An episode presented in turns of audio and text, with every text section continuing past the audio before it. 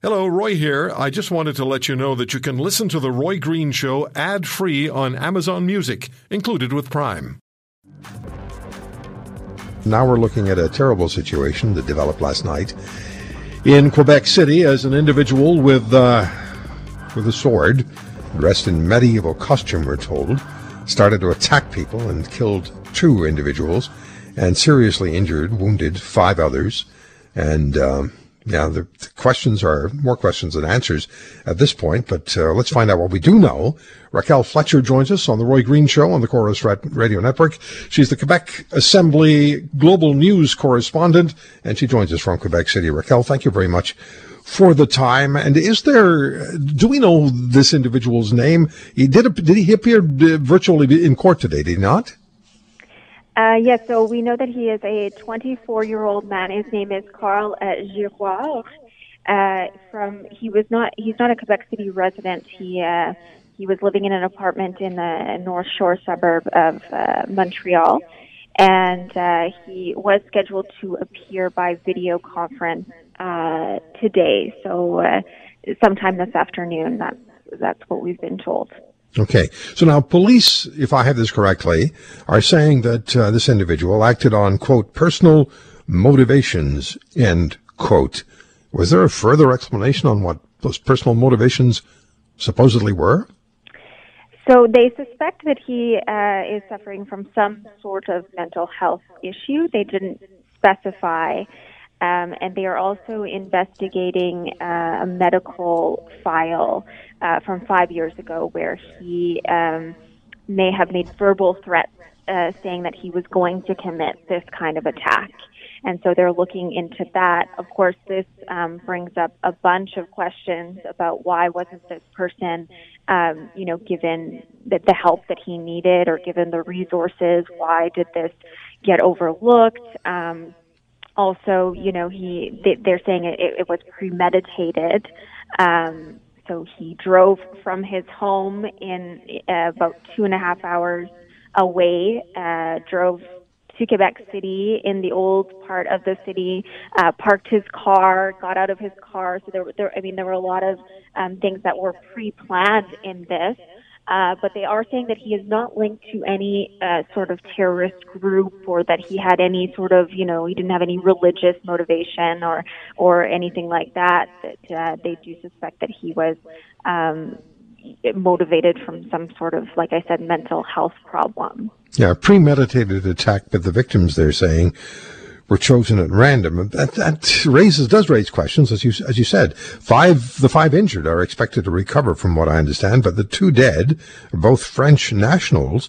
And given the deadly terror attacks in France, um, it does raise questions about whether there might have been some kind of linkage, but police are discounting any possible targeting of French nationals being his attend. I guess, yeah. Yeah, that's right. They say that the um, uh, the, the two people who uh, were originally from France, but they have been long time uh, Quebec City residents. So they they lived here uh, they for a number of years. So uh, uh, the police did uh, this morning discount uh, any sort of link between uh, the terrorist, you know, the, the, the attacks in France and uh, what happened here last night. Um, they did say that his his goal, I guess, was to uh, kill as many people as possible. And as you can imagine, under normal times, uh, Old Quebec is, especially at Halloween, um, Old Quebec would have been filled uh, with people. It would have been, you know, crowded uh, with people. And so, um, because of the COVID 19 measures and the fact that Halloween was, uh, Halloween parties were effectively canceled, um, there, you know, there were a lot fewer people out in the streets, and that might be why, you know, we didn't see um, what what could have been a, a, much larger carnage. Yeah, is it, do they know for certain that he acted alone? Uh, they they say that it's everything is still under investigation. Um, you have to take into account that there were multiple crime scenes. So, you know, he started Yeah. at the Chateau Frontenac, but he actually um, made, you know, his way down to uh, the Old Port area. So they, it covers about, uh, they say, a one kilometer um, distance. So everything is under investigation. Still, all of those crime scenes are under investigation, but they say that they are, you know, fairly certain that he acted alone, that he he uh, he he drove here alone and and, and acted uh, alone, that he he had no accomplice. Yeah. You, you mentioned that he had had this um, issue five years ago where he threatened to commit an act similar to this.